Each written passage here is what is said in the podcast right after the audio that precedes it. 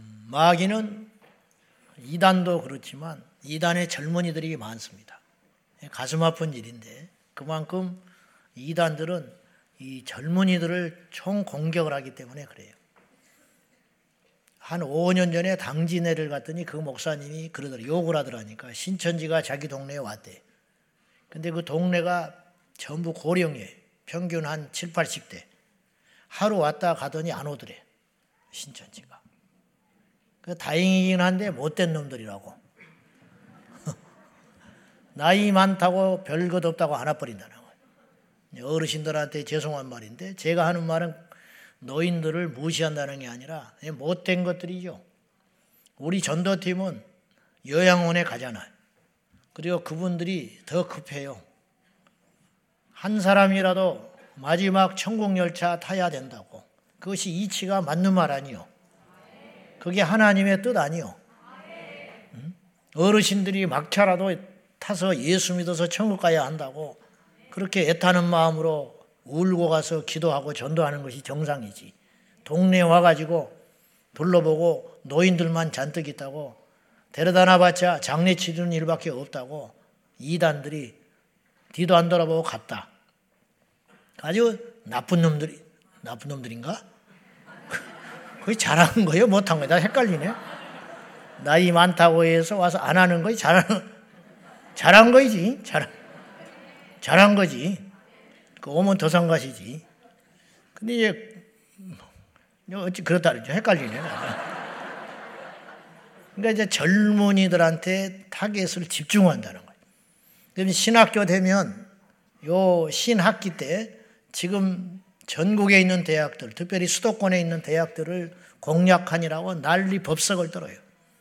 요때 엄청나게 많은 젊은이들이 교회에서 기껏 키워놨다가 대학 가가지고 확실하게 거듭나게 못 만들어서 종교인, 교인 만들어가지고 학교에다가 보내니까 정신을 못 차리고 헤매고 다니다가 술이나 한 잔씩 하고 친구들하고 미팅이나 하고 돌아다니고 어쩌다가 이단에 턱 걸려 들어가지고 이단에 빠져가지고 그동안 교회에서 공들였던 거 싹 갖다 바쳐버리고 이런 일들이 그래서 이단들이 젊은이들이 많다는 건 굉장히 우리가 지금 위기감을 느껴야 한다고.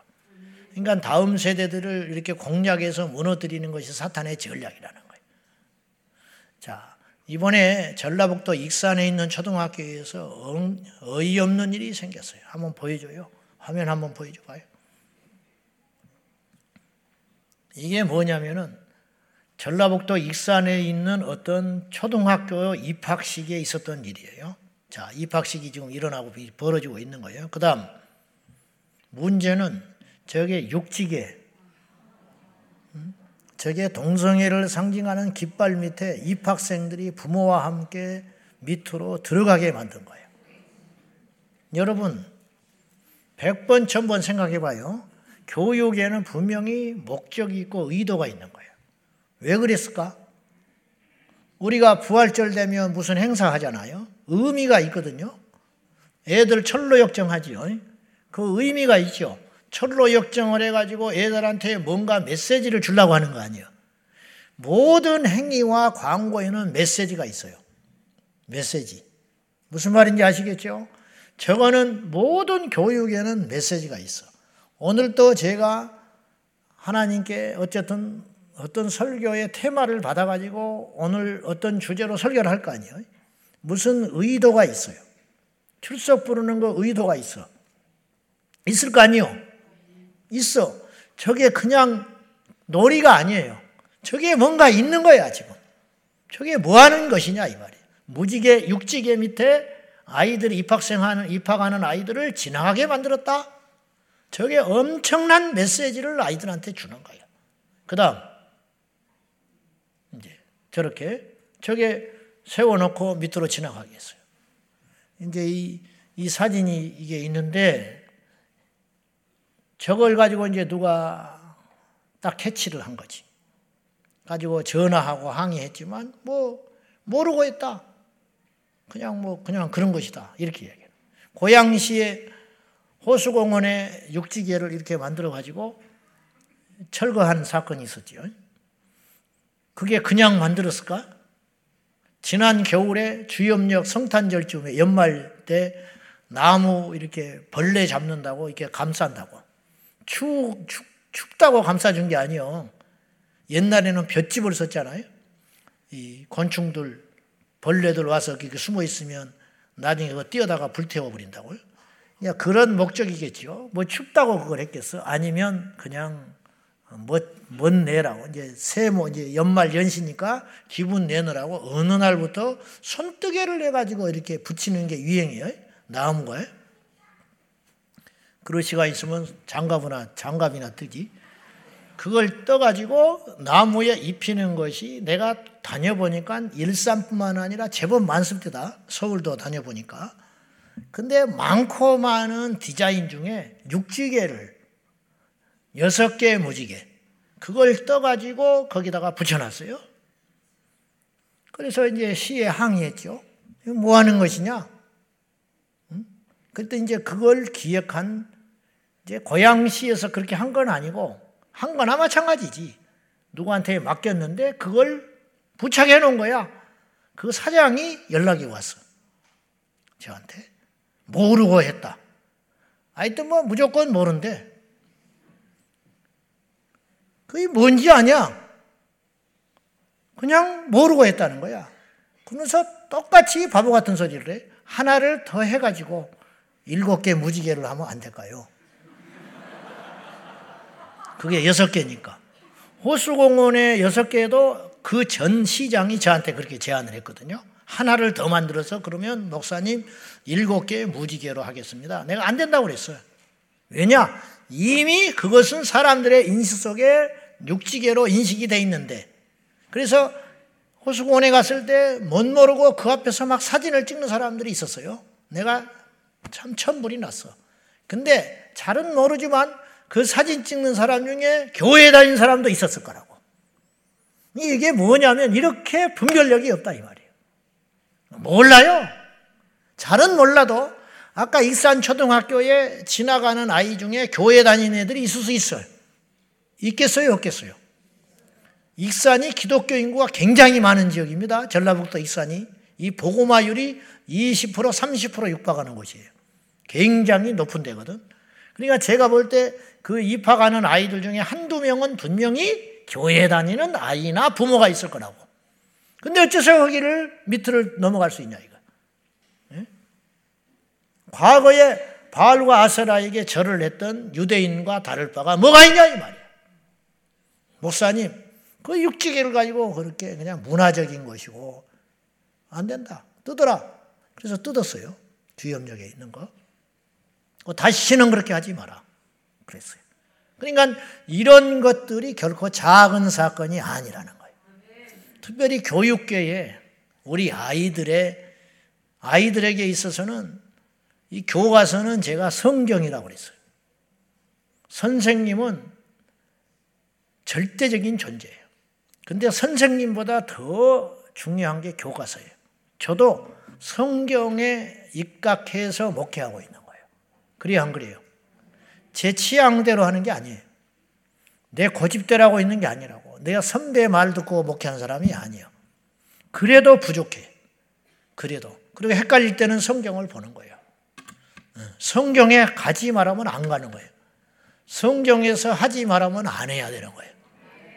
그렇게 성경은 중요한, 뭐 말할 것도 없어요. 성경이 우리 신앙의 기준이 되는 거예요. 아이들한테 교육의 기준이 뭐냐? 교과서. 그러니까 설령 크리스찬 선생님이라 할지라도 교과서에서 무슨 내용이 반성경적인 내용이 나온다면 안 가르칠 수가 없는 거예요.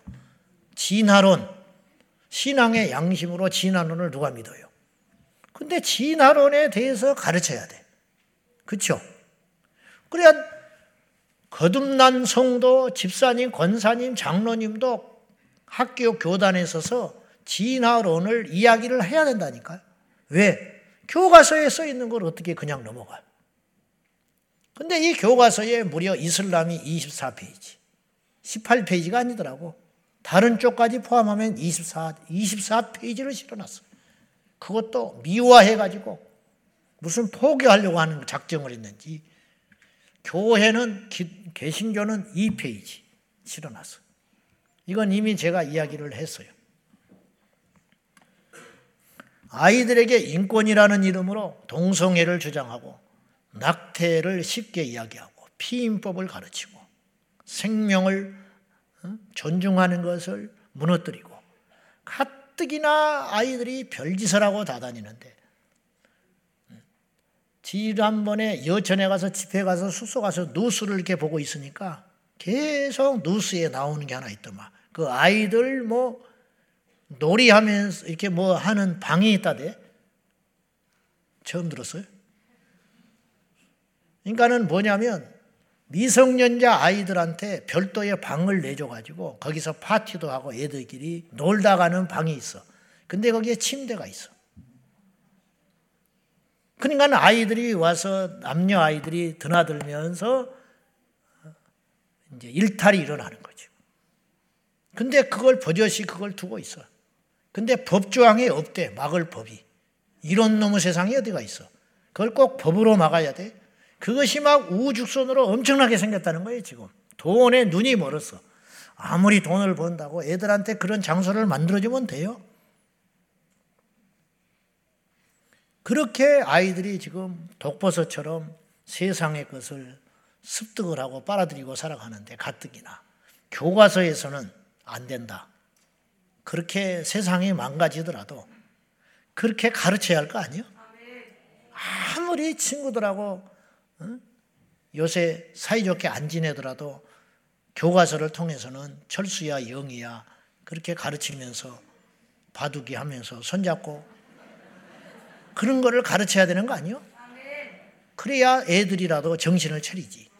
근데 앞장서서 교과서에서 음? 성적 지향, 동성애를 조장하고 다양한 가족을 이야기하고 사파 하나도 유치원 아이들도 남자 남자 손잡고 밑에 애가 있는 이런 그림을 자꾸만 보여주고 다양성을 이야기하고 이렇게 하면 되겠냐 이 말이에요.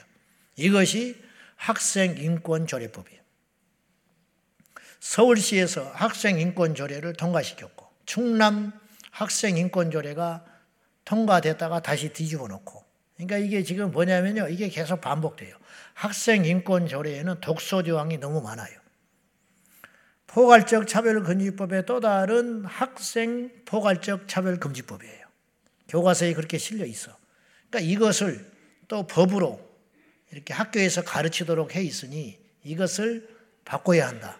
그래서 서울시 인권조례 이것을 막기 위해서 다음 주 금요일 날 서울시 의회에서 그것을 회의한다는 거예요.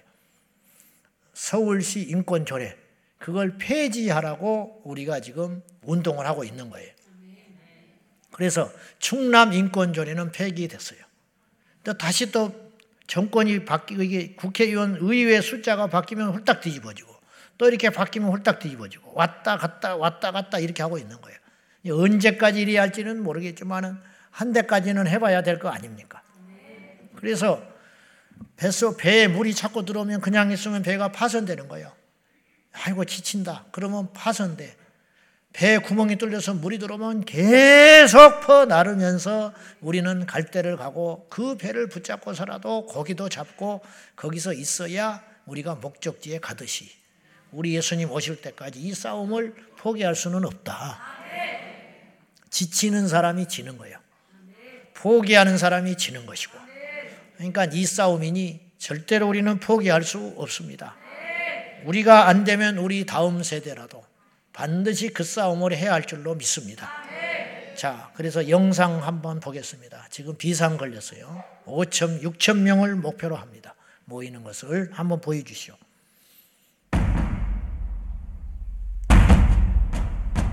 11년 전 재정 공포된 서울학생 인권조례는 학생이 성별이나 종교, 성별 정체성 등을 이유로 차별받지 않도록 하는 내용 등을 담고 있는데 시민단체, 종교단체, 교사들도 여기에 뜻을 모아 이제는 학생인권조례 폐지를 위한 연대운동을 펼쳐나가기로 했습니다. 사실상 더 큰 문제는 학생 인권 조례에 있다고 전문가들은 지적합니다.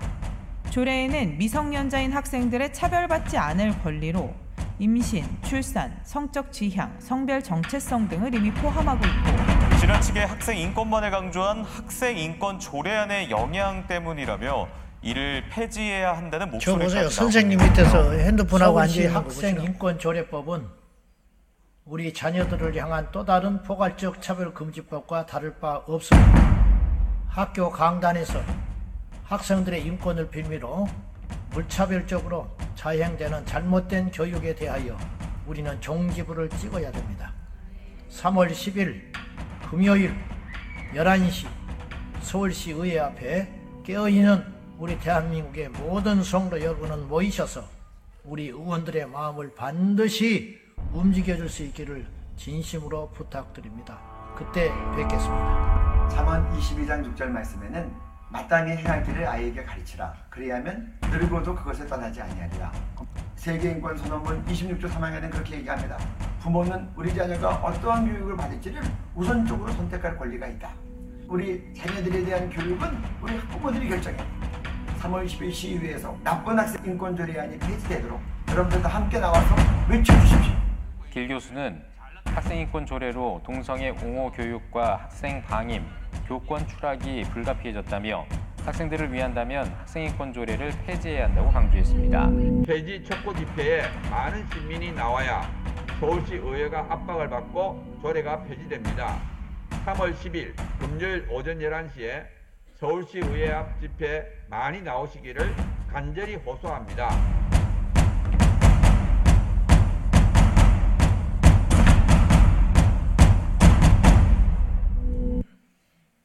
제가 금요일 날 이 시간밖에 말할 시간이 없어요. 주일 날은 시간에 한계가 있고 쫓기고 금요일 날도 물론 정해진 시간이 있지만은 그래도 다음 타임이 좀 한계 한가로우니까 그리고 이 시간에 영상으로 우리 성도들이 이 예배에 참여하는 전국에 있는 성도들이 있고 나중에 동영상으로 올리면 일부러 그래서 제가 본문을 읽고 이야기를 하는 겁니다. 중요한 것은. 출석을 그때 부르면 안 되잖아. 영상 올리, 올려가 되니까. 그래서 일부러 제가 본문을 읽고 중요한 광고, 중요한 내용은 본문과 관계가 없지만은 알려야 하고 말을 해야 하기 때문에 제가 이렇게 하고 있습니다. 여러분은 그 의도를 충분히 알이라고 생각하고 오늘 영상으로 예배에 참여하는 우리 성도님들 그리고 설교 영상이 올라가서 보게 될 우리 성도 여러분들 제가 중요하고 여기 중요하다고 이런 것이 날이면 날마다 집회가 일어나요. 근데 제가 다 말씀을 못 드려. 왜냐하면 계속 하다 보면 우리가 이렇게 충격이 점점 면역이 생길까봐 그래서 꼭 필요한 집회 이런 것만 제가 이야기를 하니까 여러분이 좀 잘 따라주시고 이번 주일날 출발하는 시간 그런 거를 또 자세하게 한 번 더 광고를 드리도록 그렇게 하겠습니다. 목사는 목회만 하는 세상이 좋아요. 그리고 제일 좋은 건 국민들이 정치나 법에 관심이 없게 만드는 게 제일 좋은 나라입니다. 심지어는 과거에는 왕이 누군지도 몰라야 한다. 이게 태평성대야. 상식이 넘치고 따뜻하고 자기 백성의 자부심이 생기고 그러니까 다른 데 관심 가질 필요가 없어요. 근데 왜 목사가 자꾸만 이런 이야기를 하느냐? 그만큼 세상이 엉뚱한 대로 가고 있다는 거예요. 이게 잘못된 세상이에요. 잘못된 세상. 여러분 공부해야 할 학생들이 어?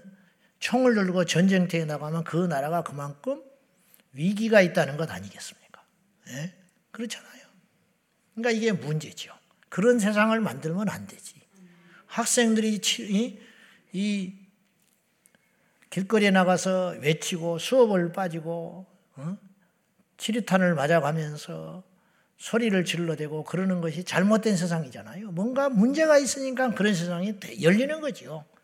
지금 이 시대에 음? 이게 강단에서 이런 이야기를 이 금 같은 시간에 해야 할 이 시대가 비참하다는 거지요. 근데도 안 하면 안 돼요. 이것이 믿음이고요. 이것이 이 나라를 위한 기도라는 걸 꼭 아시고 행동하는 우리 성도님들이 여러분이 다 다른 생각이 있을 수 있겠지만은 우리 교인들은 뭐 거의 없다고 내가 보지만은 가끔 내가 가슴 아프게 생각하는 것은 댓글에 보면 예수 이야기만 하지 왜 이런 이야기를 하냐고 나한테 말하는 사람이 있어. 음, 그뭐 어쩔 수 없지만은 제가 참 마음이 아픕니다. 제발 예수만 이야기하는 세상이 됐으면 좋겠어요. 오늘 주제는 방언 기도에 대해서 좀 말씀을 나눠볼랍니다. 방언. 기도를 하면 이제 방언이라는 것이 이네요. 이거에 대해서 우리가 한번 반드시 짚고 넘어가 봐야 돼요. 말도 많고 탈도 많은 게 방언이에요. 방언. 그래서 기도. 그러면 이걸 한번 정리할 필요가 있어요. 정리할 필요가. 그 방언이 뭐냐?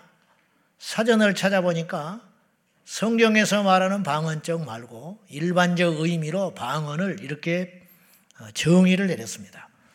아시다시피 표준어와 다른 어떤 지역이나 지방에서만 쓰이는 특이한 언어, 쉽게 말하면 지방 사투리, 이걸 방언이라 한다 이 말이에요. 일반적으로. 그래서 충청도 방언, 함해도 방언, 뭐 이렇게 이야기하잖아요.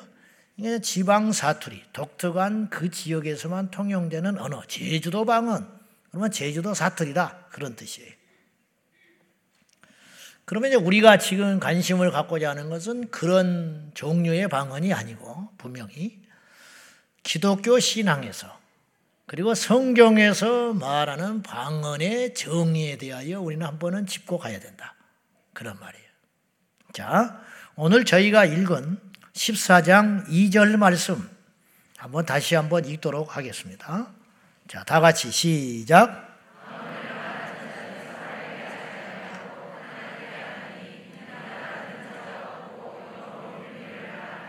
자, 첫째, 방언은 우리 교회 안에서 일반적으로 방언을 하냐 못하냐 방언 기도다 뭐 이런 말을 할 때 이 방언은 어떤 개념이냐면 첫째 방언은 사람에게 말하고자 하는 것이 아니고 그러면 누구에게 말하냐? 즉 사람에게 말하기 위한 도구로서의 방언이 아니라는 거예요.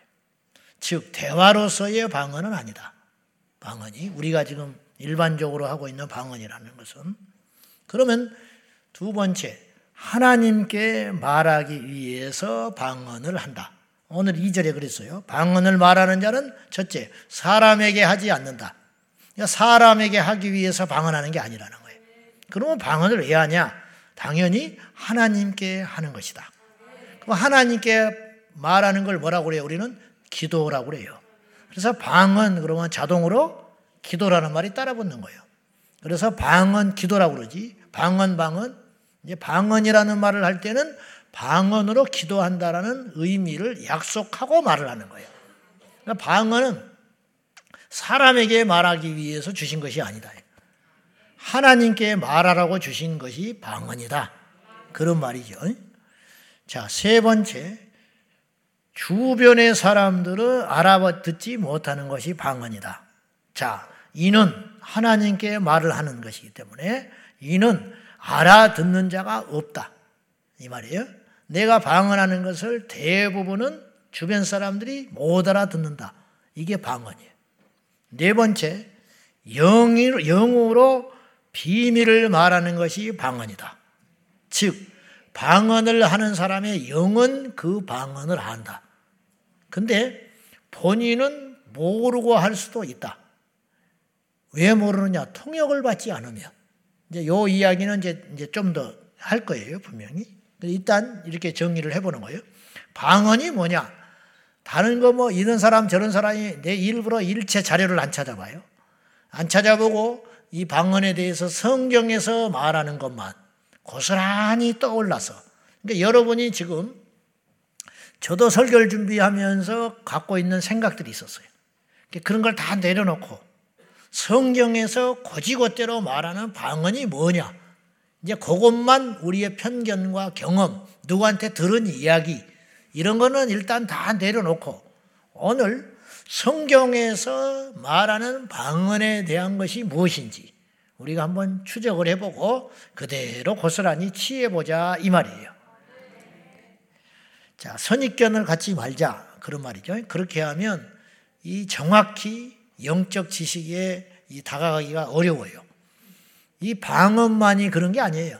귀신이라든가 역사나 능력이나 은사나 예언이나 뭐 각양각색의 성경에 등장하는 화두들 그런 것들도 뭐 우리가 온갖 걸 많이 듣고 또 책도 보고 또 유튜브 시대가 되다 보니까 막 이런저런 걸 잔뜩 들어가지고 여러분에게 자칫 잘못하면 잘못된 생각들이 들어와 있을 수 있어요. 일예로 방언, 마귀 방언이 있단다. 그러니까 나는 방언을 안 받을란다. 그런 사람 있죠? 손 들어봐. 근데 나는 묻고 싶어. 마귀 방언이라는 게 성경적이냐 이 말이에요. 성경에 마귀 방언이라는 소리는 한마디도 안 나와요. 그러니까 우리는 마귀 방언이라는 소리를 쓰면 돼요, 안 돼요? 안 되는 거예요. 마귀가 무슨 수로 방언을 줍니까? 이게 무슨 말이냐면, 근데 뭐 이상한 게 있던데요. 그래. 그러면 그건 방언이 아닌 거야. 방언이 아니다 그래야지. 그걸 방언의 범주에 넣어놓고 마귀 방언이다. 이렇게 말하면 안 된다는 거예요. 그래, 안 그래요? 음. 이단이 기독교입니까? 아니지. 그건 말할 가치가 없는 거예요. 신천지가 기독교야? 아니지. 근데 기독교에 넣어놓고 잘못됐다. 이렇게 말하면 안 된다는 거예요. 그거 자체들은 기독교 자체가 아니에요. 아니야. 근데 넣어놓고 기독교 중에 걔들이 신천지들이 발악을 하고 있는 게 뭔지 알아요? 기독교 범주 안에 들어와서 정통적으로 인정받으려고 하는 거예요. 이 몸부림을 치고 있는 거예요, 지금. 이 몸부림. 이슬람이 발악하고 있는 게 뭔지 알아요? 우리나라 10대 종단에 들어오려고 발악을 하고 있어요. 이거 여러분 또 기도해야 할 제목인데 이슬람이 5일 달러를 앞세우고 오죽하면 강남에 테헤란노가 있잖아. 테헤란노. 우리나라가 어려우니까 그때 지원을 엄청 받은 거예요. 그래서 도로 이름을 테헤란노라고 지어줬다니까요. 오죽하면. 그때는 가난하고 힘이 없으니까. 다시는 이런 일이 생기면 안 돼요. 제가 지난번에 이야기했어. 절대로 일산 이쪽에 이슬람 타운을 짓는다든지 모스크를 짓는다든지 기도처를 만들어 생각하지 마라. 외국인 노동자가 들어왔다고 그들이 요청한다고 절대로 그런 말 들어줬다가는 알아서 해라 내가 그랬어. 뭐 내가 힘은 없지만은 일단 안 된다 내가 절대로 그랬는데 이슬람이 우리나라 10대 종단에 들어오려고 몸부림을 치는 거예요. 원불교가 들어왔어요. 응? 예를 들면 들어오는 순간 어떤 일이 벌어지는지 알아요? 군대에 군승일 승이 들어가야 되는 거예요. 군승. 그래서 군대에 원불교가 들어와 가지고 원불교 사당이 생기는 거예요. 불교가 들어오니까 불교가 군승이 생겼잖아요. 이슬람이 10대 종단에 들어오게 되면 군대에 이슬람 아만이 들어가야 돼. 이슬람 목사가 생긴다 이 말이요. 그럼 어떤 일이 벌어지겠어? 그러니까 이게 간단한 일이 절대 아니라는 거예요. 자, 무슨 말을 하려고 하는 거냐면 마귀 방언이라는 말 자체가 어폐가 있는 거라는 거예요. 이게 단어가 성립이 안 되는 단어라는 거예요. 예, 그러니까 마귀 방언이다 그런 소리는 할 필요가 없는 거예요. 그 방언이 아닌 걸 왜 자꾸 마귀, 마치 그럼 마귀가 그럼 방언을 주는 능력이 있는 거네? 네? 성령이 방언을 주는 거요. 무슨 마귀가 힘이 있어서 방언을 줘요? 그거는 뭐냐? 방언이 아니야. 그거는. 자, 그러면 방언에 대한 분명한 이해를 우리가 성경에 나타난 방언을 추적을 해보면서 한번 정리를 해보자. 이런 뜻이에요. 자, 첫째. 언어, 사투리, 사투리로서의 방언이 등장을 해요. 무슨 말이냐면 제가 아까 서두에 방언을 뭐라고 정의했어요? 각 지방에서 사용하는 특색 있는 그 언어, 지방 사투리를 방언이라고 한다고 그랬죠. 그러니까 성경에 방언이라는 단어를 검색을 하면 구약 성경에 방언이라는 말이 등장하라는데 구약 성경에 등장하는 그 방언이라는 말은 신약의 방언이 아니에요. 우리가 지금 일반적으로 말하는 기도로서의 방언의 개념이 아니고 언어로서의 방언으로 정의를 한다는 거죠. 느헤미야서 13장 24절이에요. 자, 한번 읽어요. 시작.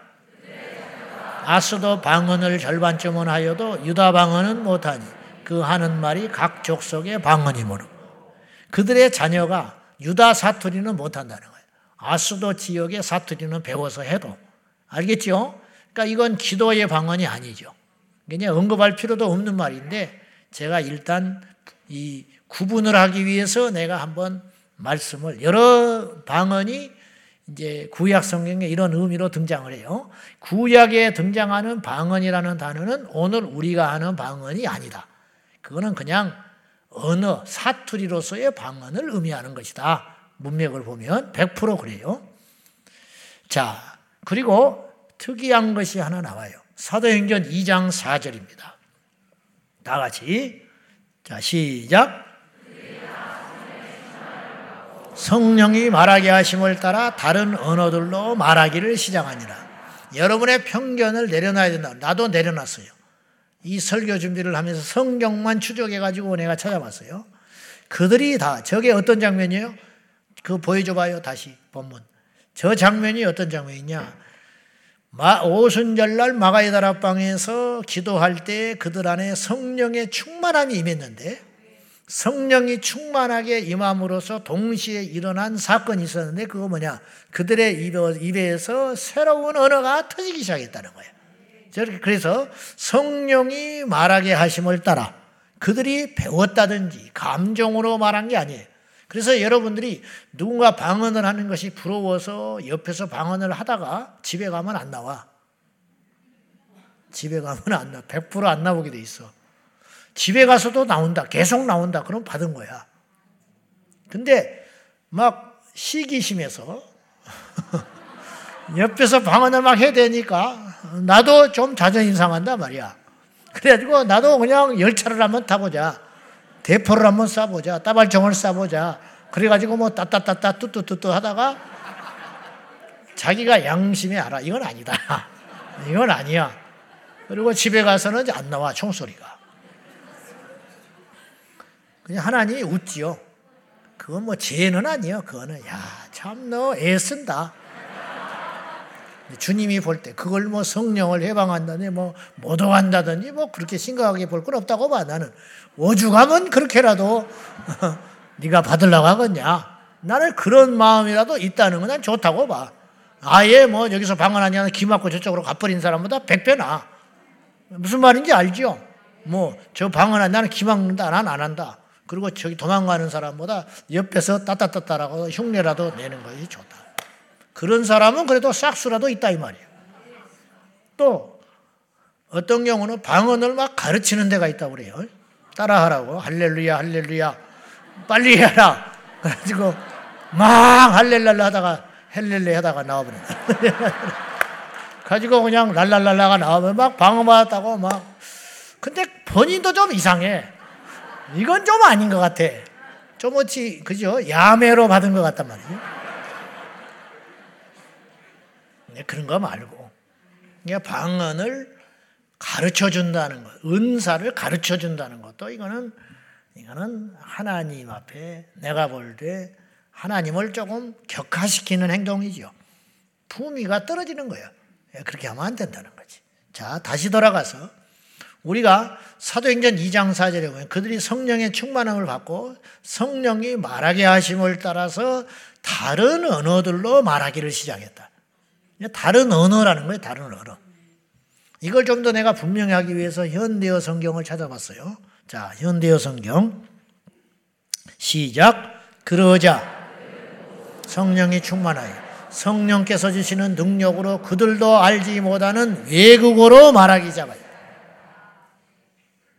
이게 틀린 해석이 아니에요. 자기도 알지 못하는, 배우지도 않았는데 외국어로 입에서 말이 나와버리기 시작했다는 거예요. 이게 사실은 여러분이 인정하든 안 하든 사도행전 2장에 임한 최초의 방언이 이런 방언이었다는 거예요. 저도 다시 깊이 생각해 보니까 이걸 부정할 수가 없거더라니까. 이런 방언이라는 여러분 종종 나는 이제 직접 막 그런 걸 많이 보지는 못했고 이런 사람을 들어봐요. 외국 뭐 중국 방언이 임했다. 들어봤어요? 뭐 일본어 방언이 임했다. 제발 영어 방언이 좀 임했으면 좋겠어요. welcome.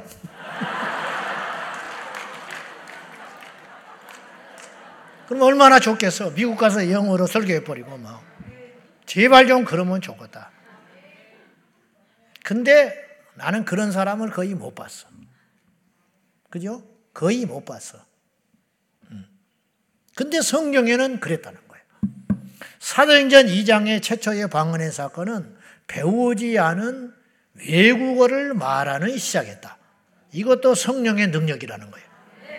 이게 성령이 임한 증거로 그런 있을 수 없는 일이 벌어졌다는 거예요.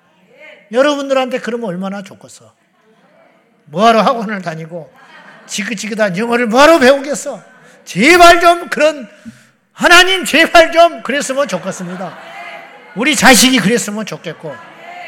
근데 왜 하나님이 안 그러신지 모르겠어. 근데 어쨌든 사도행전 2장의 방언은 그랬다고 나와 있어요. 성경에. 그걸 부정할 필요는 없어. 성경에 그렇게 있어요. 그 다음, 자, 사도행전 2장 6절. 한번 봐요. 2장 6절 시작. 각각 자기의 방언으로 자, 소동이 일어났다는 거예요. 왜 소동이 일어나? 이 소리가 남해. 어떤 소리? 각각 외국어로 말을 하더라는 거예요. 오순절 날은 이스라엘의 3대 절기 기간 6월절, 오순절, 7, 어, 7절이 예, 오순절이고 그 다음에 초막절 이게 3대 절기거든요. 이스라엘의 3대 절기 6월절, 오순절, 초막절 이때가 되면 20세 이상의 이스라엘의 남자들은 성전세를 가지고 예루살렘 성에 와야 돼요. 예루살렘 성전에 와서 제사를 드리게 돼 있어요. 그러니까 6월절 예수님이 십자가에 달리실 때도 호산나 찬송하여다 입성할 적에 왜 그렇게 사람들이 많이 모여 있었냐면은 6월절을 지키려고 온 거예요.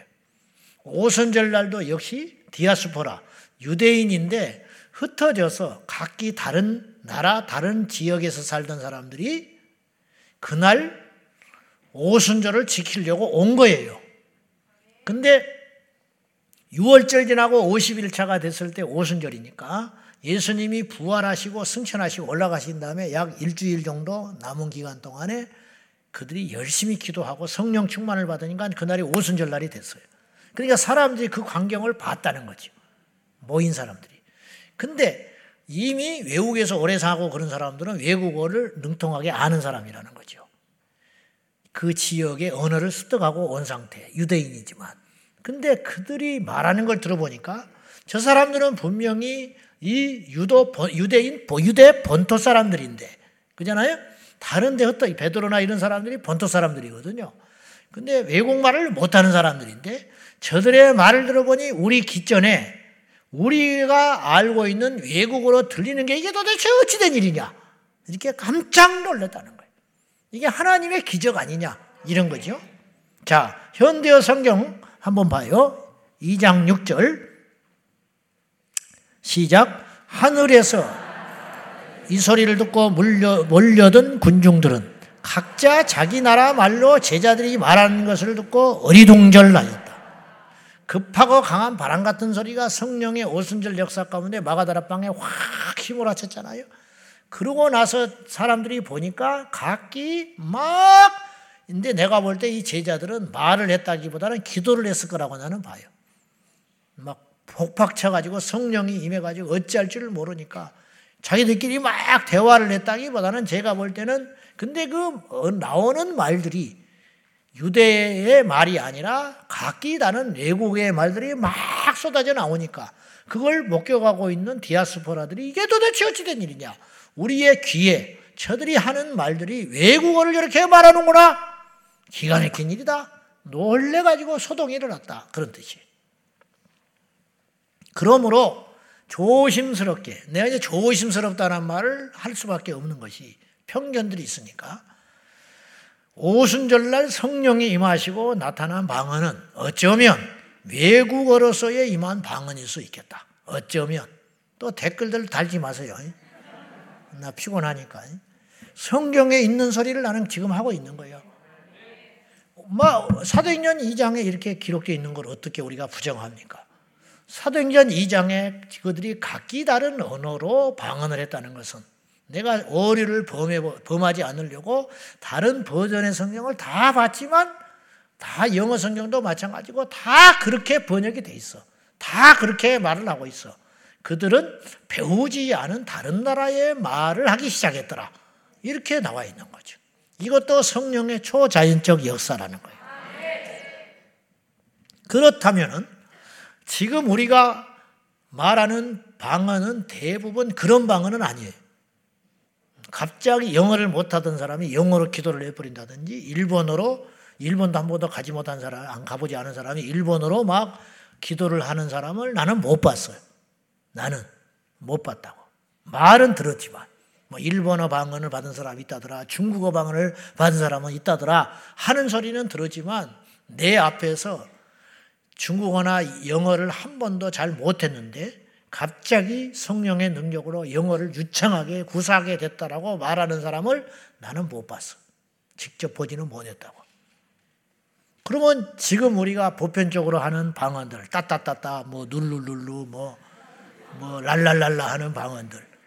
이제 그것도 계속 하다 보면 이제, 이제 달라지지만은 그런 종류의 방언들은 그렇다면 성령께서 주시는 방언이 아닌가. 그래서 아까 제가 말하는 사도행전 2장에 나타난 언어적 방언으로서만을 주장하는 사람들은 지금 마, 지금 대부분의 교회 안에서 따따따 룰루로 하는 방언을 아니라고 강하게 주장하는 사람들이 나타난 거예요. 나는 그것이 아니라고 보는 거예요. 그것 또한. 무슨 말이냐면 제 말이 아니고 이제 성경을 파고들어서 내가 이야기를 할 것인데 오늘 우리가 사도행 고린도전서 14장을 읽었지요. 14장에서 방언에 대한 언급이 나오지요. 쉽게 말하면 이런 뜻이에요. 사도행전 2장에서 언급된 방언은 언어로서의 방언이다. 근데 그 뒤로 시간이 예수님이 33년에 AD 33년에 돌아가셨다고 추정을 하고 고린도전서는 그 뒤로 약 20여 년이 지난 AD 50년에서 53년 사이에 쓰여졌는데 이 당시 바울이 고린도전서를 쓸 때 고린도 교회 안에 방언의 현상이 일어났어요. 방언을 하는 사람들이 나타났는데 정리가 안 돼요. 무슨 말이냐? 은사가 나타났는데 이것이 어떻게 됐는지 그리고 그걸 지혜롭게 사용하지 못하는 사람이 있어요. 잘 쓰는 사람도 있지만 제대로 쓰지를 못해가지고 괜히 방언을 받아가지고 고린도 교회가 믿지 않는 세상 전도 대상자들로부터 욕을 얻어먹고 손가락질을 받는 일이 벌어지는 것을 들은 거예요. 자기가 세워놓은 고린도 교회 안에. 그래서 이걸 내가 정리를 해줘야겠다. 그래서 바울이 작심하고 이 본문을 쓴 거예요. 그래서 고린도전서 14장의 방언이 사도행전 2장에 등장하는 언어로서의 방언이라면 이렇게 표현을 하지 않았을 거라고. 근데 고린도전서 14장의 방언은 오늘 우리가 하고 있는 따따따 룰루르의 방언이에요. 아시겠어요? 그러니까 성경을 어느 한쪽만 맞다고 말을 하면 안 돼요. 방언을. 그래서 우리가 이렇게 조심스럽게 정리를 해볼 필요가 있어요. 오순절날 최초로 이 성령의 역사로 임하여 주신 방언은 분명히 언어로서의 방언인 것은 맞는 것 같다. 그렇지만 시간이 흐름으로 인하여 이 방언은 기도로서 자리를 잡기 시작하면서 하나님께서 영의 언어로서 이 언어로서의 방언은 혼의 방언이잖아요. 외국어의 방언은 혼이 하는 거잖아. 근데 하나님께서 성령께서 임하셔서 임하시는 영의 언어로서의 주신 방언으로 변천한 것이다. 그래서 그 이후로 2000년 역사 가운데 방언은 계속 일어났어요. 오늘날 우리 교회나 다른 교회나 기도원에서 행해지는 기도할 때 임하는 또 행하는 방언은 영이 하는 신령한 언어로서의 방언이지 외국어로서의 방언이라고는 볼 수는 없다. 그렇게 정리를 하면 되겠습니다. 이해되시겠죠? 자, 고린도전서 13, 14장 13절과 14절을 한번 보겠습니다. 자, 13절, 14절 시작. 그러므로 방언을 말하는 자는 통역하기를 기도할지니 내가 만일 방언으로 기도하면 나의 영이 기도하거니 나의 마음은 열매를 맺지 못하리. 여기서 통역이라는 것은 외국어를 말할 때 옆에서 통역을 해라 그런 의미는 아니에요.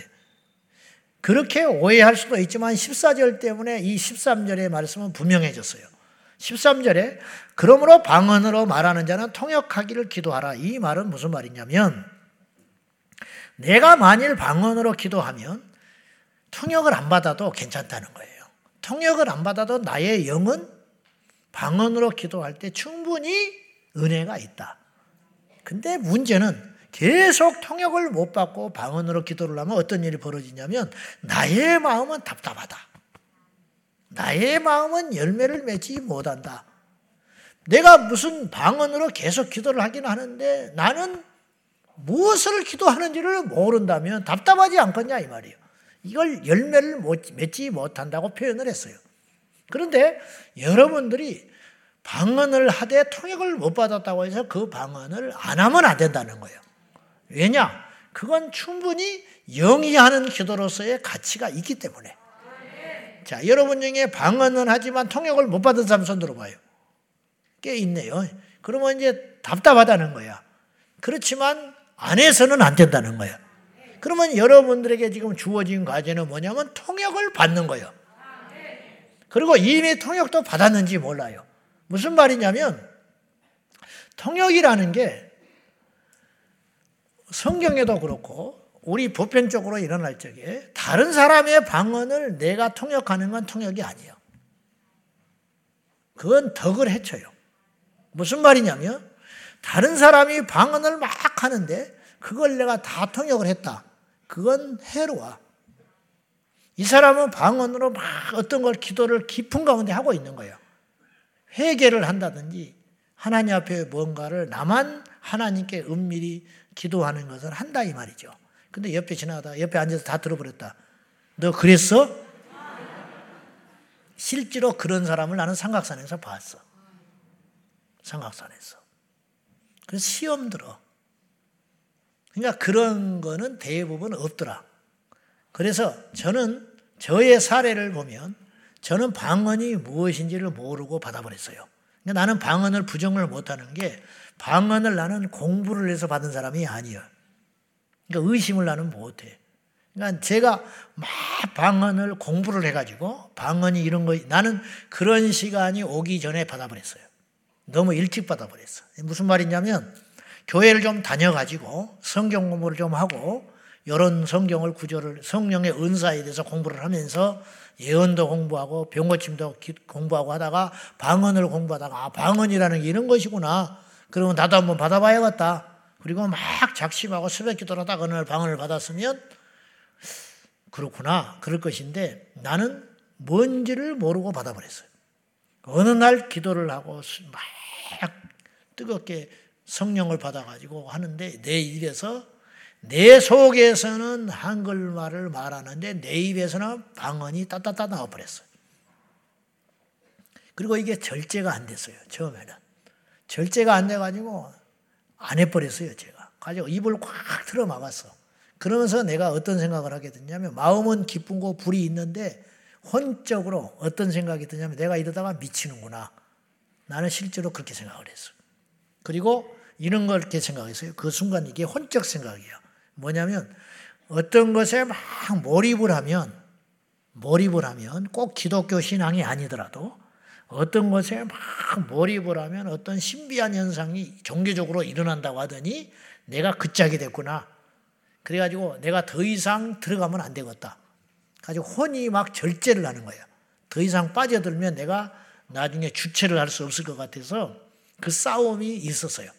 그래가지고 입으로 방언이 나오는 걸 확 입으로 틀어막고 방언을 안 했는데 이게 성령 임하는 강권적 은혜를 입으로 틀어막는다고 막을 수 있겠냐고. 못 막지요. 그래서 나중에는 내가 이제 나버렸지요. 그래가지고 막 방언이 나오는데 이 방언이 제대로 받은 것인지 무언지를 모르고 혼자만 이제 그러고 감싸 안고 있었는데 어느 날 교회 전도사님 사모님하고 이제 둘씩 짝을 지어서 기도하는 시간이 있었는데 사모님이 나오고 짝이 됐어 그날. 그래가지고 내가 기도를 안 하고 가만히 있으니까 평소에는 막 기도를 하는 내가 기도를 안 하고 있으니까 이 사모님이 좀 답답했어요. 근데 나는 왜 기도를 안 했냐면 기도를 하면 뭐가 나오니까 그러니까 이제 안 하는 거예요 나는 막, 막 입을 틀어막고 막 그걸 막 내가 막, 막 이렇게 막, 막 어찌할 줄 모르고 뭐 꿀떡꿀떡 하고 있으니까 사모님이 그걸 알아챈 거예요.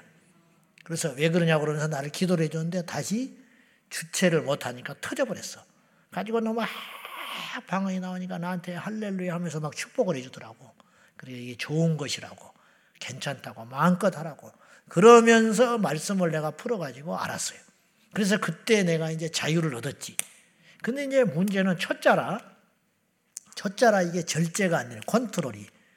그게 한 몇 주 갔어요. 컨트롤이 안 돼가지고 학생부 때 대표 기도를 하는데 끝나고 와서 대표 기도를 하는데 대표 기도를 하다가 방언이 확 나와버렸어. 그러니까 이제 다시 내가 기도를 확 수도했죠. 한글말로 기도를 하다가 이게 방언으로 바뀌어서 나와버리니까. 그래서 고린도 교회가 그런 문제가 있었다는 거예요. 그래서 고린도 교회가 나중에 이제 보면 알겠지만 그런 현상들이 일어남으로 인하여 하지 마라. 왜냐? 이방 사람들이 미쳤다고 그런다. 내가 그랬으면 사람들이 뭐라고 했겠 지금도 계속 그러면.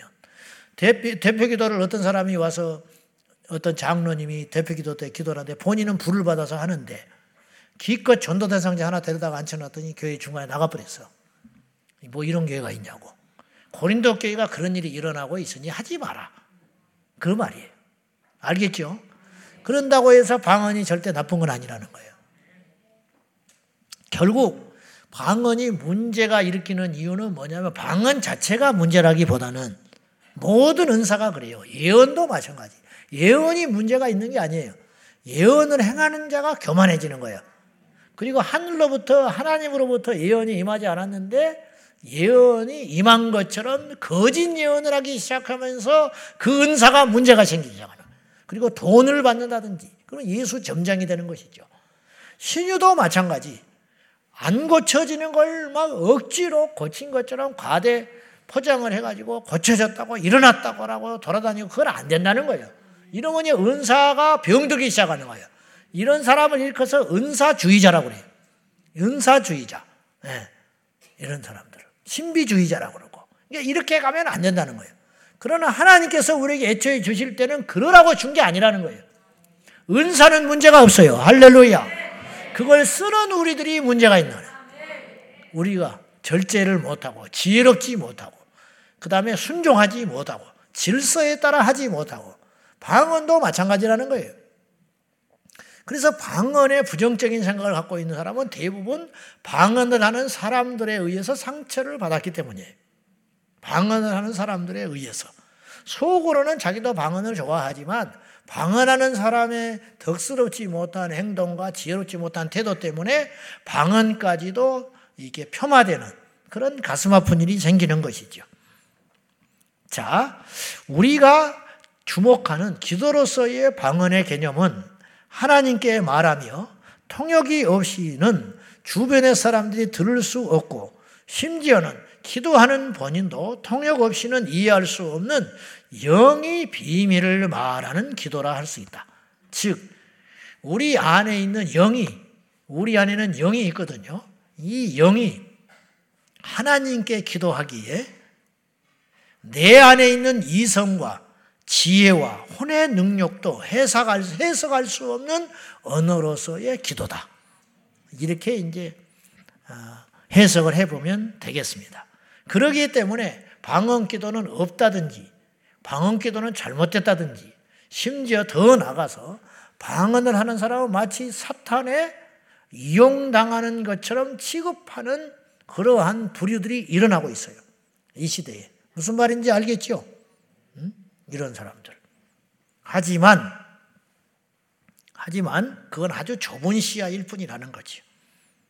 성경에서의 방언은 변천했음을 알 수 있다는 거죠. 아까 제가 말했다시피 어쩌면 언어로 시작된 외국어로서로 임한 방언이 시간이 흐름으로써 방언 기도로 자리 잡게 된 것이다. 근데 이건 사람이 그렇게 바꾼 게 아니고 하나님께서 그렇게 하셨다. 저는 그렇게 봐요. 자. 자, 14장, 고린도전서 14장 15절. 내가 이렇게 말할 수 있는 근거가 여기에 있습니다. 한번 보겠습니다.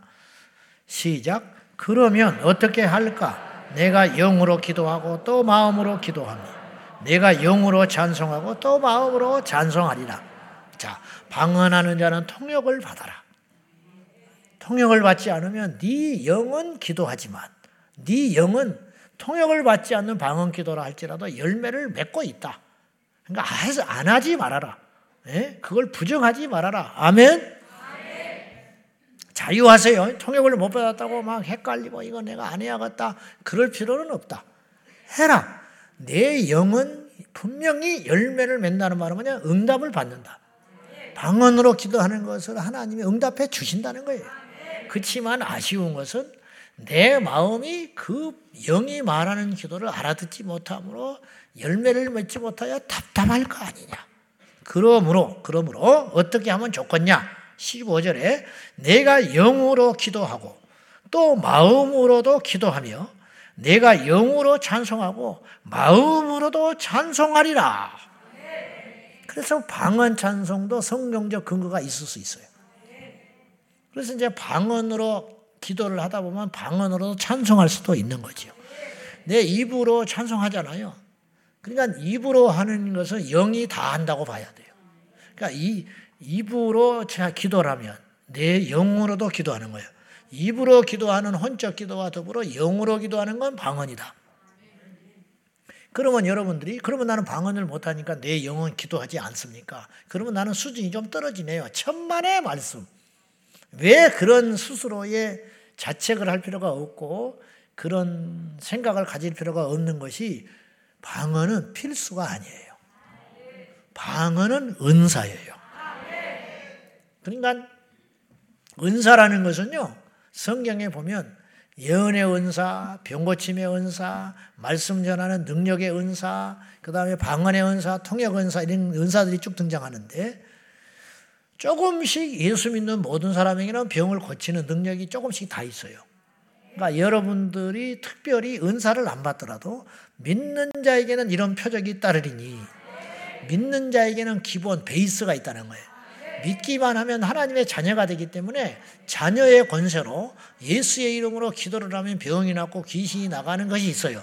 근데 이제 은사로서의 병 고침과 귀신 축사는 뭐냐면 특별히 그것이 강한 사람. 특별히 강한 사람. 아시겠죠? 그러니까 그것에 특화된 것을 은사라고 그러는 거예요. 그러 기도를 다 해요. 우리는 방언으로 하느냐, 말로 하느냐가 중요한 게 아니고 믿음으로 기도하느냐가 더 중요한 거예요. 믿음으로 예수 이름으로 기도하면 돼요. 그렇지만 특화된 사람이 종종 나타난다는 거예요. 어떤 사람? 방언으로 기도하게끔 특화된 은사를 주는 사람. 그러면 방언 기도를 왜 주냐? 여러분 똑같이 은사로 취급을 하라고 그랬어요. 방언을. 첫째, 은사는 받을 수도 있고 못 받을 수도 있다. 알겠죠? 그러니까 방언을 사모하는 것이 성경의 가르침이에요. 방언을 사모해라. 그러나 주시지 않을 수도 있다. 그러니까 주시지 않아도 낙심할 필요가 있어요, 없어요? 없다. 시험 될 필요가 있어요, 없어요? 없다. 받은 사람은 자랑해야 돼요? 웃기고 있네. 받은 사람은 방, 방언 받음으로 자랑할 것이 아니라 짐을 지는 거예요. 짐을 지는 거. 목사 된 것이 자랑입니까? 목사는 짐이야. 짐. 장로님 되는 게 자랑입니까? 장로님은 짐이요. 옛날에 장로님도 서로 안 하려고 난리였어. 왜? 교회 건축하면 집 갖다 바쳐야 돼. 알아요? 무슨 말인지? 얼마나 혹독했는데. 그러니까 안 하려고 그래서 서로. 울면서 받았어. 뱃셈에서로 끌려가는 소처럼. 울면서. 이게 정상이요. 신학을 안 하려고 하는 거예요. 왜 신학하면 죽는 길이야. 그래서 신학 가면서 울어야 되는 거예요. 안수 받을 때 울어야 되는 거예요. 희덕거리는 사람은 정신 나간 놈이야. 목사가 무엇인지를 모르니까 그러는 거예요. 그래서 세상 사람들은 나보고 직업 잘 쓰게 되겠다. 그래, 우리 친척들은. 안 믿으니까. 믿는 사람은 그렇게 말 못해, 저한테. 십자가라고 그러지. 알겠어요? 제가 신학 간다고 할 때 우리 시골계 어른들이 전부 다 험한 길 간다고 그랬다니까, 저한테. 나는 몰라, 험한 길인지 몰라, 안 가봐서. 열이면 열 나한테 험한 길 어떻게 가려고 그러냐고 그랬어. 믿지도 않는데 집안이. 집안이 아무도 안 믿는데 험한 길을 어떻게 가려고 그러냐고 혀를 끌끌 찼다고요. 그 가시밭길을 어떻게 가려고 그러냐고. 나는 철이 없어서 몰랐지. 그러니까 걱정이 되니까 기도를 했고 기도의 열매로 우리 대모를 만난 거예요. 그래서 그분이 중보 기도자로 나를 붙여준 것이죠. 음, 그게 험한 길이라는 거예요. 험한 길. 은사를 이해를 못하니까 자랑하고 떠들고 돌아다니는 거예요. 그래서 다른 사람을 실족시켜. 그리고 본인도 넘어져. 그러니까 이게 사람이 문제라는 거, 은사 자가 문제라는 거죠. 방언을 받은 사람은 그러므로 마땅히 어떻게 생각해야 되냐면 기도에 책무를 더 진 거예요. 그러니까 기도를 많이 해야 되는구나. 아, 나, 나이 방언 받아서 큰일 났다. 이제 옛날에 한 시간 했다면 두 시간 해야 된다. 왜? 기도에 특화된 사람으로 여러분을 만드셨다는 거예요. 은사. 병 고치는 은사 있는 게 좋은 줄 알아요? 어? 계속 병든 사람 만나야 되잖아. 고달퍼. 그리고 어떤 경우는 은사 초창기에는 병든 사람에게 기도를 하면 이 아픔이 나한테 와요. 다는 아니지만. 왜 그런지 알아요? 그래야 그 심정, 애끓는 심정을 아는 거예요. 그래서 기도가 되고, 그리고 그 아픈 자의 심정을 알기 때문에 그 치유 은사자의 길을 걸어갈 수가 있는 거예요. 그렇듯이 은사라는 건 그렇다 이 말이에요. 예언 좋습니까? 이 사람에 대해서 기도를 해도 이 사람의 장래를 얼마나 힘들어. 모르는 게 낫지. 응? 나라와 민족을 예레미야가 예언을 받은 거예요. 자기 망해가는 남유다의 장래가 보이는 거예요. 자기는 미치고 팔딱 뛰는 거죠. 그래서 말을 안 하려고 그래. 안 하면 속에서 불이 붙어. 분명히 우리나라 망한다는 거예요, 지금.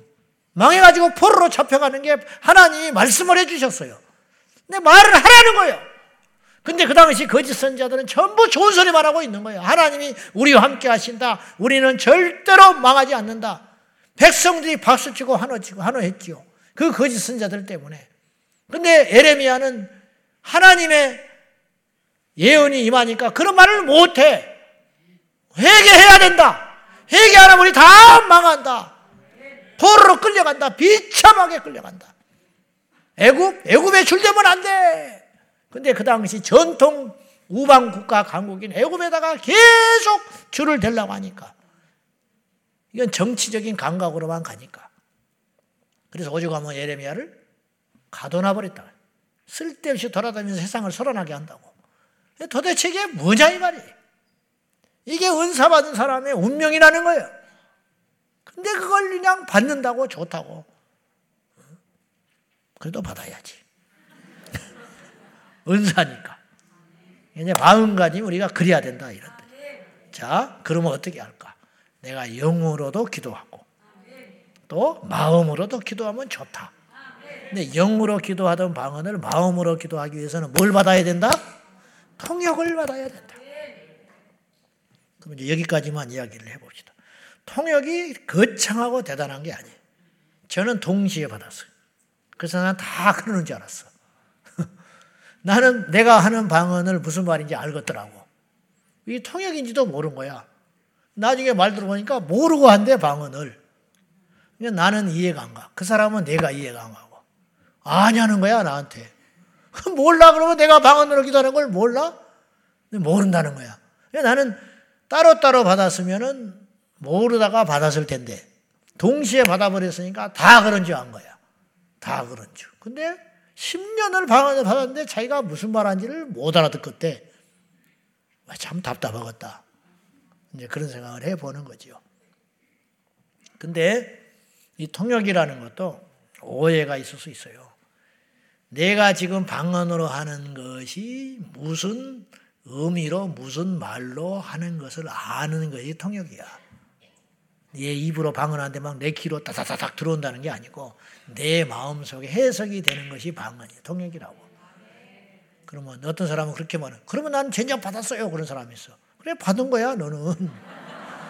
근데 뭐 거창한 줄 아는가 봐. 그렇잖아요. 내가 방언으로 하는 것을 내가 해석이 되고 알 수 있다. 내가 지금 무엇을 기도하고 있는지, 내가 누구를 대상으로 기도하고 있는지, 어떤 내용으로 기도를 하고 있는지를 안다. 그러면 그건 통역 받은 거라 이 말이야. 왜? 영으로 기도하는 걸 내가 마음으로 알고 있잖아. 근데 다른 사람이 방언하는 것을 알 필요는 없다. 꼭 그것이 통역이 아니다. 알아봐 복잡해요. 여러분 기도할 때 마치 이와 같은 거예요. 이렇게 모여서 같이 기도를 하는데 내 기도하기도 바쁜데 기도를 하는데 다른 사람의 기도가 막 내 기전에 때린다. 그 기도가 되겠어 집중하기가. 그러면 시끄러서 저리 가잖아. 다른 데로. 다른 사람의 기도가 방해가 되면 내가 방해받기 싫어서 다른 데를 찾아가지요. 그런 거야. 통역을 받았다. 다 다른 사람이 방언하는 게 막 다 들어와. 그 복잡해서 어떻게 살겠냐고. 제 아는 시골교회 집사님이 너무 어려운 여건 가운데에서 주를 믿었어요. 제사를 열세 번 드리는 집안에서 죽기를 각오하고 예수를 믿었어요. 그러니까 하나님이 은혜를 엄청나게 줘서 하나님은요 공평하신 하나님이에요. 어려울수록 은혜가 커. 죄가 더한 곳에 은혜가 커. 예수님이 왜 여리고에 가서 사개오의 집에 갔을까? 왜 사마리아 수가성에 가서 그 여인을 만났을까? 그렇다고 해서 죄를 지으란 말이 아니요. 죄가 더한 곳에 은혜가 더하는도다. 그렇듯이 우리가 혹독한 삶이 있을 때 하나님께서는 큰 은혜를 주십니다. 이분이 그런 케이스라고 나는 봐요. 그러지 않으면 주님을 붙잡을 수가 없어. 주님을 안에 있을 수가 없어. 떠나버리고 말아. 그러니까 강력하게 붙잡아 줘버리는 거예요. 그래서 이분이 구하지도 않았는데 영안이 열려버렸어. 영안이 열렸어. 그래가지고 이분이 그 아모레 화장품 하셨거든요. 그 옛날에 그 사각 그 초록색 가방 이렇게 메고 다니는 아모레 화장품 아줌마 있잖아요. 알아? 모르지 몰라. 젊은 사람들은 몰라. 있었어. 그런 거 있다고 믿어. 그냥 믿어. 있는 줄 알아. 근데 이분이 그러니까 직업이 그렇다 보니까 동네방네를 사방대를 다니는 직종이야. 그리고 옛날엔 다 친절했잖아요. 집에 가면 밥 차려주고 뭐 그렇게 하고 또 그렇게 하고 그랬잖아. 문제는 가는 곳마다 다 보여버리는 거예요. 부엌에 다른 집에 방문해 가서 방문 열고 들어가면 귀신이 안방에 떡한 마리 앉아 있지. 어, 어떤 집에는 장독대에 서너 명이 앉아 있지. 부엌에 꽈리 틀고 뱀이 앉아 있지. 그러니까 이거 막 그러니까 문제는 뭐냐면 판단이 되기 시작하는 거예요. 이게 뭐냐면 이분이 기도 좀 하는 집사인 줄 알았는데 안방에 귀신이 떡하니 앉아 있으니 판단이 되는 거지. 그 다음에 교회에서 만나면 무슨 말인지 알아요? 야, 이 사람이 대단한 줄 알았더니 이걸 못 쫓아내고 있구나. 막 이런 생각이 드니까 계속 죄를 짓고 정죄가 되고 그리고 사람이 볼 때 좋은 걸 봐야지. 좋은 걸 봐야지. 그런 걸 자꾸 보고 다니면 되겠어요? 그래서 자기가 작심하고 하나님께 울면서 기도를 했대. 걷어가 주시라고. 누가 주라고 그랬냐고. 그랬더니 싹 없어져 버리더라네. 그냥 이런 거라는 거죠. 그러니까 은사라는 건 그런 거예요. 양날의 칼과 같다. 자, 그럼에도 불구하고 우리가 왜 방언을 받고 사모해야 하는 이유가 여러 가지가 있어요. 여러 가지. 자, 그냥 다음에 하기로 하고요. 자, 오늘 말씀 마치겠습니다. 자, 방언에 대해서 오해하거나 꺼리는 마음을 가져서는 안 돼요. 일단 방언을 소원하고 사모해야 됩니다. 일단 받아놔. 통역은 둘째 치고 그리고 뭐 마귀 방언이 여진이고 방언 받아도 별것 없다 그런 소리 하지 마. 일단 받아놔, 받아놔, 받아놔. 그냥 주신다는데 안 받아. 받고 나서 잘 쓰면 돼. 할렐루야. 근데 내가 5년, 10년을 구했지만 주시지 않는다. 그건 나도. 왜 그러냐? 방언을 안 주셨으면 여러분은 기도를 좀 덜 해도 돼. 그런 뜻은 아니고, 말 실수했어요. 그런 게 아니고 방언을 안 주셨어도 낙심하지 말 이유는 다른 은사를 주신 거야. 여러분에게 방언하는 사람에게 없는 은사를 하나님이 주셨기 때문에 사람이라는 것은 남의 떡이 커 보이는 것이거든요. 그렇게 생각하지 말고 내게 주신 은사가 있다. 다 방언을 말하겠냐? 성경에 그랬어요. 은사에 대한 시야. 다 방언을 말하는 자겠냐? 그럼 복잡하다. 전부 개구리처럼 바글바글바글바글 하면 되겠냐. 또 다 통역을 말하는 자이겠냐. 다 예언을 하는 자이겠냐. 그냥 온 교회 성도들이 다 예언을 받아버렸어. 그럼 전문 부흥이 안 돼요. 그 교회만 가면 예언만 해. 둘이 앉아가지고 예언만 하고 예언하고 예언하고 예언하고. 다 서로 예언만 하면 무슨 필요가 있어. 또 어디 가면 전부 귀신만 쫓고 있어. 하루 종일 모였다 하면 귀신 쫓는 거야. 근데 나는 너무 신기한 게 그렇게 귀신을 쫓아내는 교회가 왜 그렇게 쫓아낼 게 많은지 쫓아낼수록 더 붙는지 모르지만은 계속 쫓아만 내고 있다라는 거예요. 그러면 사람들이 와서 시험 들어. 야, 좀 이상하다. 또 부응이 안 되는 거예요. 그러니까 그렇게 하지 말고 하나님이 다 여모로 저모로 우리 몸의 기관처럼 그렇잖아요. 손만 있으면 어떻게? 어디를 걸어다녀? 발만 있으면 어떻게? 눈만 있으면 또 어떻게 하겠어? 귀만 있으면 어떻게? 다 하나님께서 적절하게 신체 부위 부위를 주신 것 같이 우리 교회 하나님께서 각자 각자 여러분에게 주신 은사가 있으니 그 중에 하나가 방언이다. 여러분으로 방언을 받은 사람은 자랑할 것이 아니라 겸손하게 골방에 들어가서 기도하라. 대표 기도할 때 방언하지 말고 옆 사람 들으라고 침 튀기면서 너는 방언 못하지 나는 한다. 그런 마음으로 하지 말고 고향한 마음으로 하지 말고 하나님 앞에 더 겸손하게 낮은 자리에서 주변을 살피면서 또 어디 또 다른 교회 갔어요. 잘났다고. 다른 교회 이제 새벽 기도를 갔다. 그 교회는 좀 조용히 기도하는 편이야. 막 가서 따따따따따따 해버린다. 뭐 다른 사람이 다 가버려. 그 교회에 가서 기도를 방해하고 있는 거야. 그러면서도 자기는 일어나면서 야 믿음 없는 것들 그렇게 하지 마라. 그거는 덕을 해치는 것이라. 그곳에 가면 아 여기는 그렇구나. 첫날은 좀 그럴 수 있어. 아 그래도 여기서는 그래서는 안 되는구나. 내가 방언은 저 사람들이 다 간 다음에 해야겠다. 그렇게 해야지. 가서 그냥 봐라 나는 방언한다. 너희들은 못하지. 거꾸로 또 막 이렇게 금요일 날 뜨겁게 기도하고 손 들고 찬송하고 막 방언을 하고 그러는데 조용히 바보 천처럼 앉아가지고 아이고 시끄러운 것들 나는 고상 나는 고상하다 이것도 또 바보라 그렇게 하지 마라 그러므로 지혜가 필요한 것이다 나설 때 나서지 말아야 할지 말아야 할 때 말하지 말아야 할 때 방언을 할 때 하지 말아야 할 때 이런 것들을 다 매사에 지혜롭게 사용하여 하나님이 주신 방언은 성경적이다. 성경적이다라는 말은 무슨 뜻이냐면 옳다. 해도 된다. 잘못된 것이 아니다. 그런 뜻이에요. 방언이 잘못된 것이라면 방언이 잘못된 것이라면 바울은 방언을 하면 안 돼요. 바울이 방언을 했어. 그리고 예수님이 믿는 자에게 새 방언을 말하며 믿는 자에게는 표적이 따르니 귀신을 쫓아내고 새 방언을 말하며 무슨 독을 마셔도 해를 받지 아니하고 병든 자에게 손을 얹은 적 나으리라. 그랬죠? 그러니까 예수님이 방언을 인정하신 거예요. 어쩌면 예수님도 방언을 하셨을지도 몰라. 성경에는 안 나와 있지만 새벽 이명에 홀로 엎드려 기도하실 적에 주님께서 방언을 했을 수도 있다. 있을 수도 있다 그랬어요.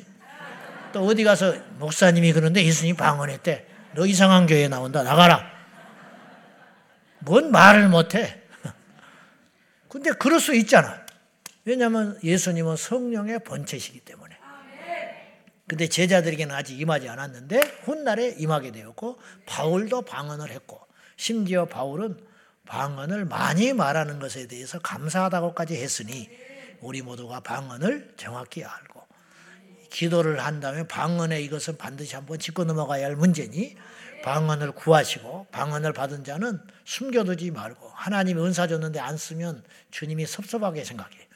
여러분에게 선물 줬는데 여러분이 또 이런 말 하면 안 되겠지. 넥타이를 나한테 줬는데 그 다음 주에 메고 나와야지. 줬는데 안 맸다. 그러면 여러분이 계속 예배 때 예배가 안 돼요. 준 사람은 예배가 안 돼. 저 인간이 마음에 안 들어서 그랬는가? 취향이 아닌가? 어? 빨간 걸 매는 빨간 걸 좋아해서 매는 게 아니야 나는. 나는 준 대로 매요. 주란 말이 아니요. 빌립보 사장에서 바울이 그래서 내게는 풍부하다. 나는 넥타이가 풍부합니다. 안 주셔도 돼. 안 주셔도 돼. 정말이야. 내게는 이제 은퇴하고 죽을 때까지 매도 충분해. 충분하니까. 그러니까 아, 알아서 하시오. 그런 말 하려는 게 아니라 줬으면 자꾸 써야 준 자가 기분이 좋다고. 우리 하나님이 우리에게 은사를 줬으면 써라. 방언을 받았으면 안 쓰면 없어져. 자, 그런 이야기 나중에 하기로 하고, 자, 이 밤에 우리 모두 방언에 대한 짧은 시간이지만 다 말할 수는 없지만 다음에 또 다루겠습니다. 방언에 대해서 사모하고 기도함으로 오늘 이 밤에 방언을 받은 자는 힘있게 방언하고 방언을 함으로 마음의 열매를 맺지 못하여 답답한 사람은 통역을 구하고 통역을 받은 사람은 마음껏 기도하고 그리고 이 방언의 기도를 하나님 여러분에 주셨다는 것은 나라와 민족과 열방과 선교사님들과 교회와 우리를 중보를 하라고 주신 것이라고 믿고 더 많이 방언하는 저와 여러분 되시기를 예수님의 이름으로 축원합니다. 기도하겠습니다.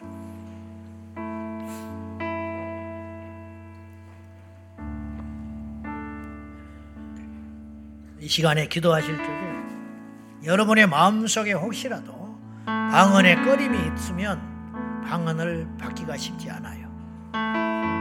방언에 대해서 꺼림이 있으면 그걸 말씀으로 다 해소하시고 방언은 성경적입니다. 방언을 하는 것도 이상한 것이 아니고 방언을 안 받는 것도 믿음이 없는 것도 아니에요. 그건 자유하셔야 되고 방언은 은사로서 해석을 해야 되고 방언은 구원과 상관이 없습니다. 아멘. 방언은 성령의 임하심과 상관이 없어요. 은사이기 때문이에요. 병 고쳐야 천국 가는 거 아니죠? 예언해야 성령 받은 사람 아니죠? 방언해야 그 사람이 성령 받은 사람 아닙니다. 은사로서의 방언이라는 걸 꼭 기억하고 하나님 주시면 감사합니다. 주셨으니 열심히 기도하겠습니다. 주시지 않아도 저에게는 하나님이 또 다른 은사를 주셨을 줄로 믿고 감사하나이다. 그러한 온전한 믿음 있기를 축복합니다. 다 같이 우리 말씀 붙들고 주님 부르며 동성으로 기도하겠습니다. 주여 주여 주여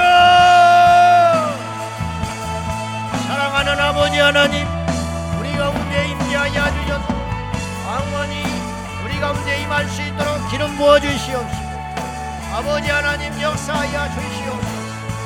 아버지 하나님의 생명이 우리 안에 임재하여 주시고 방언을 사모하는 믿음을 주시고 방언을 받기를 원하는 자는 이 밤에 방언을 허락하여 주시고 방언을 받았지만은 영으로는 기도하고 있지만은 마음으로는 통역을 하지 못하여 답답한 자가 있다면 이 시간에 통역을 받아 마음으로도 열매를 맺을 수 있도록 우리 하나님 임재하여 주시옵소서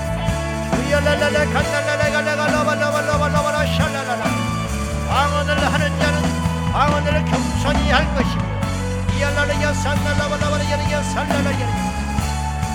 방언을 너도 사모할지니라 이랄라리야 살랄라야 날라갈라야라야 살랄라 살라발라발라 야리야 살랄라 방언의 찬양도 받을지어 이알라리야 살랄라 야 방언을 하되 덕을 위하여 할지.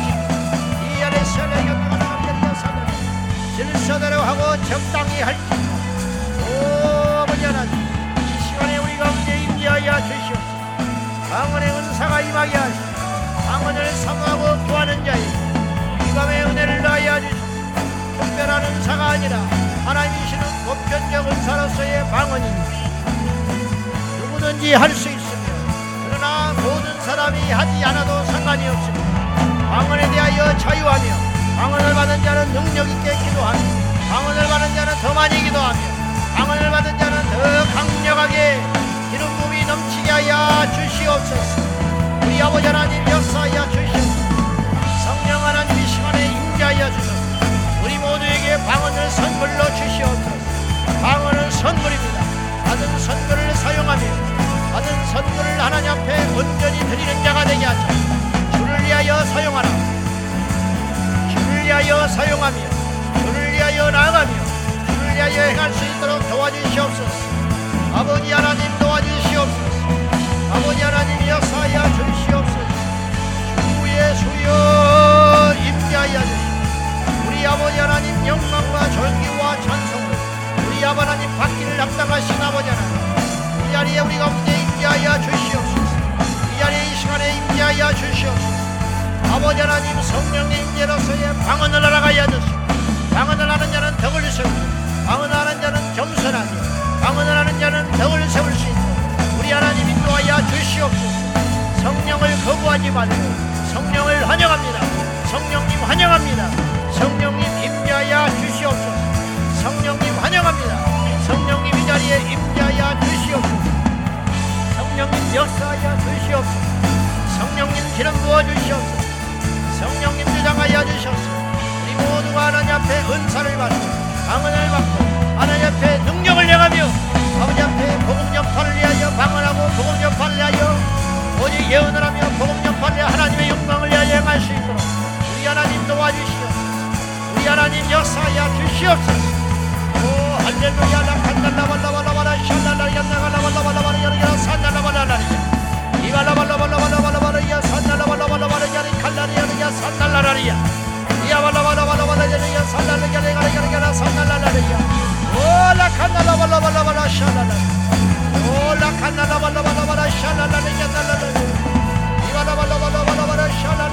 Hallelujah!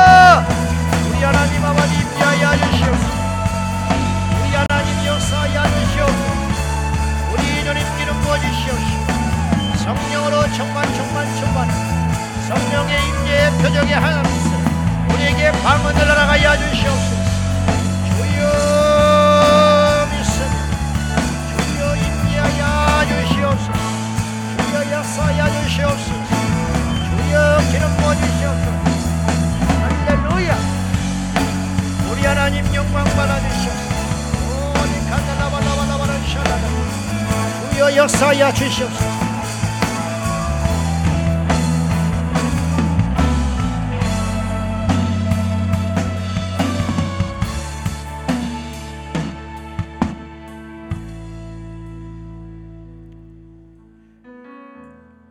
하나님 아버지, 우리에게 은사를 허락하여 주시옵소서. 특별히 방언을 허락하여 주시면 겸손히 받겠습니다. 닐랄라 칸날라바라 샬라 큰넬카사라가 이 시간에 방언을 삼하는 자에게 허락하여 주시옵소서. 이살라리 캔넬레 카살라 칸날라 카살라리 방언을 시기함으로 받을 것이 아니라 진실함으로 받을지니라. 일레 캔살레 칸나레 큐살레 카살라 칸나레 카살라 방언을 받는데 모든 장애물을 제거하고 깊이 사모할진지라. 하나님 아버지 이 시간에 우리에게 방언을 허락하시며 내 평생 하나님께 더 많이 기도하게 했습니다. 이제 해석을 받지 못하여 통역을 받지 못하여 영어로만 기도하는 자들에게도 이 밤에 통역의 은혜를 허락하여 주셔서 자신의 영으로 기도하는 방언을 알게 하여 주셔서 마음으로도 답답함이 떨어지고 마음으로도 열매를 맺을 수 있도록 인도하여 주시옵소서. 방언을 받아 더 강력한 기도의 전사들로 변화되게 하여 주시고 우리 제자광 성계 성도들이 기도의 은사와 기도의 방언의 은사를 받아서 하나님께 이 나라 이 민족과 열방과 주의 종들과 몸된 교회들을 위하여 기도하는 기도의 용사들로 더 한 단계 나아갈 수 있도록 성령님 역사하여 주시옵소서. 그리하실 주님을 찬양합니다. 이 밤에 기도할 적에 방언 임하게 하여 주시옵소서. 담대하게 의심하지 말고 방언을 말하게 하여 주시옵소서. 방언을 삼하는 자에게 받을 지니라. 방언을 삼하는 자마다 열릴 지니라. 하나님 인도하여 주시옵소서. 예수님의 이름으로 축복하며 기도하옵나이다. 아멘, 아멘. 이 시간에 주님을 부르며 이 나라 이민족과 우리 다음 세대들을 위하여 세계 일방을 내려 기도하겠습니다. 주여!